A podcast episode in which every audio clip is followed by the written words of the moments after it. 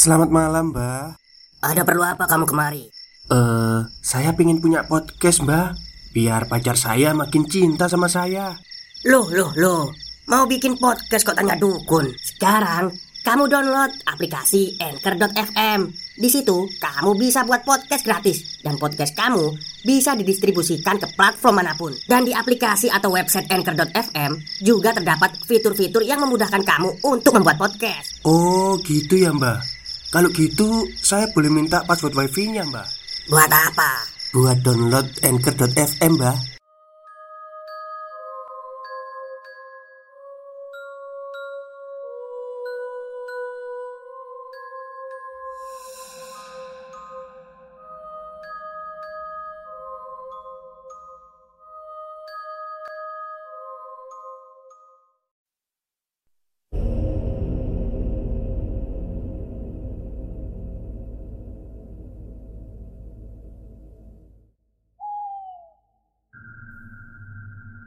Assalamualaikum warahmatullahi wabarakatuh. Halo semuanya Jumpa lagi dengan saya Chow Sing Sing Kurator dari podcast Horror Night Story.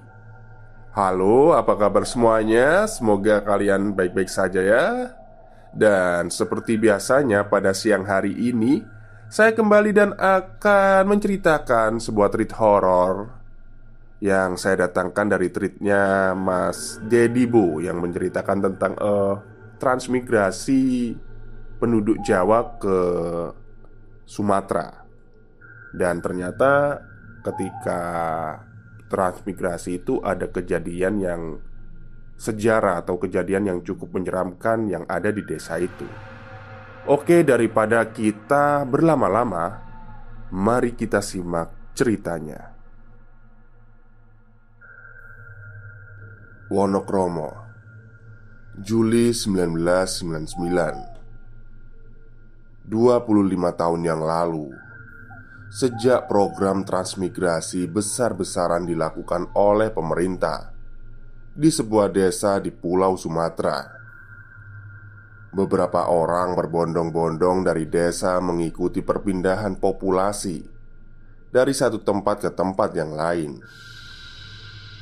dari perkumpulan kecil kemudian berkembang menjadi beberapa desa yang biasa disebut dengan kampung Jawa. Wonokromo menjadi bagian dari beberapa desa itu. Samidi, kepala keluarga yang ikut memboyong keluarganya pindah ke Sumatera untuk mengikuti jejak sang kakek. Saat itu, di desanya di wilayah Jawa Tengah, akan diadakan rencana pembuatan bendungan, sehingga satu desa dipindahkan ke tempat yang lain. Samidi mempunyai satu istri dan dua anak.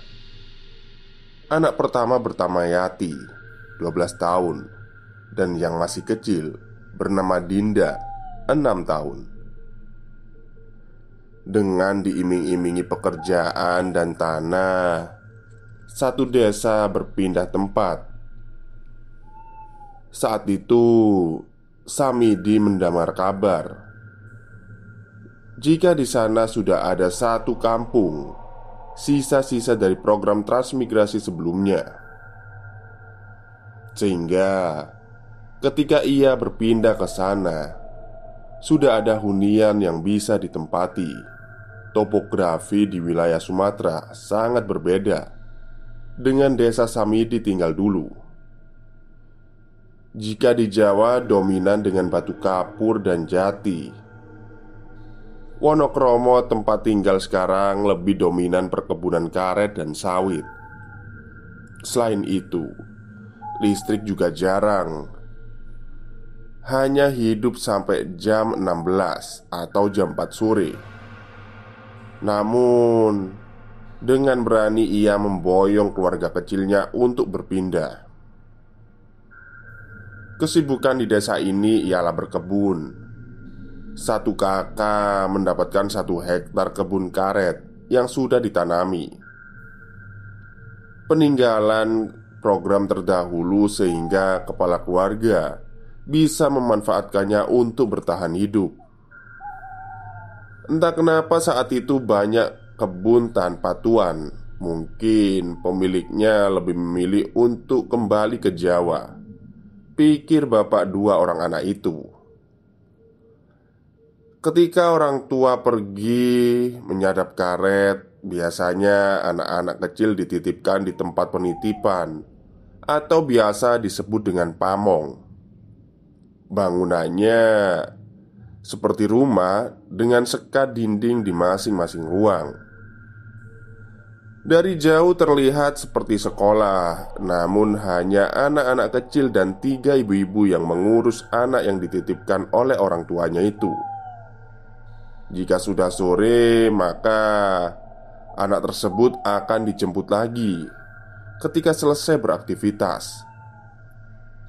Untuk rumah yang ditinggali berbentuk rumah semi permanen Terdiri dari dua kamar Satu ruang tamu dan dapur Kemudian kamar mandi belakang Terpisah dengan bangunan utama Karena di satu desa tinggal bersama dengan suku yang sama Samidi pun dengan mudah akrab dengan keluarga atau tetangga lain yang tinggal terlebih dahulu di sana.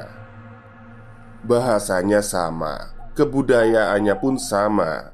Bahkan di hari-hari tertentu diadakan atraksi kuda lumping, pagelaran wayang, sampai sedekah bumi. Sama seperti desa tempat Sami ditinggal dulu. Dua tahun berjalan. Sore itu Samidi dan istri selesai pulang dari aktivitas menyadap karet ia masuk kamar namun didapati Yati masih di kamar membaca buku Adikmu ke mana nduk? Tanyanya. Tidak tahu pak. Tadi waktu Yati mau pulang adik masih main di pamong. Jadi Yati pulang dulu. Jawab Yati dilanjut dengan membaca buku. Sudah mau maghrib ini. Segera panggil adikmu nduk. Suruh Pak Samidi Segeralah Yati pergi meninggalkan rumah untuk memanggil adiknya itu. 30 menit berlalu. Samidi berharap cemas dengan anak terakhirnya itu. Waktu sudah mau maghrib Tapi belum pulang-pulang. Selang beberapa lama Yati pulang namun tanpa dengan adiknya. Kata ibu Pamong Dinda sudah pulang tadi loh pak Terang Yati yang sedang ketakutan menahan tangis. Bergegaslah. Orang tua itu pergi ke rumah Pak RT Mengabarkan jika anaknya belum pulang. Sudah ke sana kemari Samidi mencari Tapi tidak menemukan jua titik terang. Pak RT segera ke pos kamling untuk mengetuk kentongan Menandakan tanda kabar mendesak Dan mengundang seluruh warga yang mendengar. Berbondong-bondong Warga datang ke pos itu. Pak Ridwan Segera siapkan obor atau senter masing-masing. Terus semuanya bawa peralatan dapur ya Ucap Pak RT Dan disambut warganya dengan sigap. Sudah berkumpul beberapa warga dengan membawa obor dan penerangan lain. Tak lupa juga peralatan dapur. Entah bagaimana izin dengan istrinya, yang pasti warga sangat antusias. Beberapa kepercayaan warga biasanya anak yang hilang bisa dicari dengan mengetuk peralatan dapur berirama. Berharap Sosok yang membawa anak itu menari, kemudian anak yang disembunyikan terlepas dari gendongannya. Selang beberapa lama, sebagian warga berpencar untuk mencari anak yang hilang itu ke segala penjuru. Saut-saut terdengar bisikan warga. Apa ini ulah hantu itu ya? Namun disambut tatapan sinis oleh Pak RT di kegelapan malam hutan karet. Sudah berpencar dua orang. Terlihat dari cahaya yang berpendar dari bayang-bayang gelap jauh. Pak Ridwan ditemani dengan Mas Gepeng. Panggilan ini tidak didapat semata-mata karena iseng, tapi memang pawakan dari Mas Gepeng ini terlihat kurus. Dengan sedikit maaf cacat di bagian bibir, sehingga perkataannya kurang jelas. Lain perawakannya dengan Pak Ridwan yang gemuk dan susah untuk berjalan jauh. Pasangan ini jika dijajarkan terlihat seperti angka 10 Ya, sangat serasi Entah kenapa Pak Ridwan dipasangkan dengan Mas Gepeng Membuatnya setiap berjalan selalu menggerutu Di tengah kebun karet Pak Ridwan melihat sudut-sudut kegelapan Di bayang antara pohon-pohon karet. Gimana Peng? Kelihatan sesuatu nggak? Tanya Pak Ridwan. Em, mungkin di Sambil menunjuk sisi kebun yang semakin gelap. Kepeng berjalan di depan Pak Ridwan Kemudian berbalik mematung Melihat gerak-gerik Kepeng Membuat Pak Ridwan mengerutkan dahi Ada apa Peng? Ketemu? Tanya Pak Ridwan namun Gepeng masih dia mematung sambil memandanginya Ia melihat wajah Gepeng pucat Kemudian dengan suara patah-patah terucap Wing, ayah oncom. Hah? Oncom? Orang lagi nyari anak malah kepikiran makanan kamu itu. Sahut Pak Ridwan kesal. Wing, wing Eh, congkoblak Entah kenapa saat mengucapkan kata itu Ia menjadi sangat fasih sekali. Kemudian Pak Ridwan menyadari sesuatu yang mengganggu di belakangnya Saat dia menoleh. Ternyata terlihat sesosok pocong Yang sudah berdiri di bawah pohon karet. Menatap kedua orang itu dengan kapas yang masih menutupi hidung dan mulut. Ali, Ali Teriak Pak Ridwan tanpa sadar. Bicaranya seperti gepeng. Terlihat dari jauh dua cahaya merah bergerak cepat tak beraturan Di sisi lain di suatu tempat Terdengar suara. Ketemu. Kemudian berbondong-bondong warga menghampiri asal suara itu. Terlihat anak kecil di bawah pohon karet sedang memeluk boneka tertawa cekikikan Seperti sedang bermain. Pak Samidi menghampirinya Memeluk serta menangis. Dinda Tangis Pak Samidi kemudian menggendongnya. Ia melihat Dinda membawa boneka yang terbuat dari karung.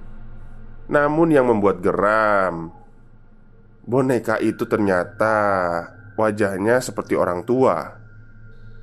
Bergegas warga dan Pak Samidi untuk pulang dengan membawa Dinda yang masih memegang boneka itu. Sore harinya, Pak Samidi pergi ke rumah Pak RT yang kita beri nama Pak Dadang saja ya. Pak Dadang menyambut tamunya itu dengan mempersilahkan masuk.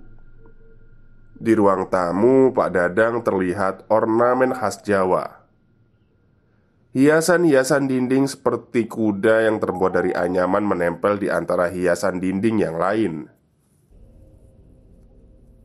Pak, saya kepikiran tentang masalah Dinda. Terang Pak Samidi. Kenapa dengan Dinda, Pak? Jawab Pak Dadang penasaran. Sekarang Dinda setiap malam gak bisa tidur Sesekali ia melihat boneka yang kemarin ia bawa Seperti mengajaknya berbicara Tapi ketika ia sudah tidur Dari luar kamar seperti ada suara orang tua yang berat Saya juga kepikiran pak Tentang kerasaan warga kemarin Hantu apa gitu namanya Pak Dadang memperbaiki posisi duduknya Seraya menawarkan teh hangat kepada tamunya itu Kemudian menjelaskan, kampung ini, Wonokromo, dahulu sebelum kita berpindah ke sini sudah ada program transmigrasi sebelum kita. Namun, beberapa tidak betah karena ada gangguan sejak konflik itu. Konflik karena sifat iri melihat saudaranya sendiri yang berhasil. Stop, stop. Kita break sebentar. Jadi gimana? Kalian pengen punya podcast seperti saya?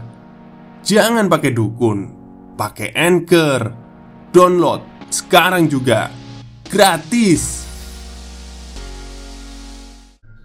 Program ini tidak selamanya berhasil kan? Ada juga yang gagal. Yang gagal kemudian menghasut beberapa warga untuk mengambil hak milik orang yang sudah berhasil.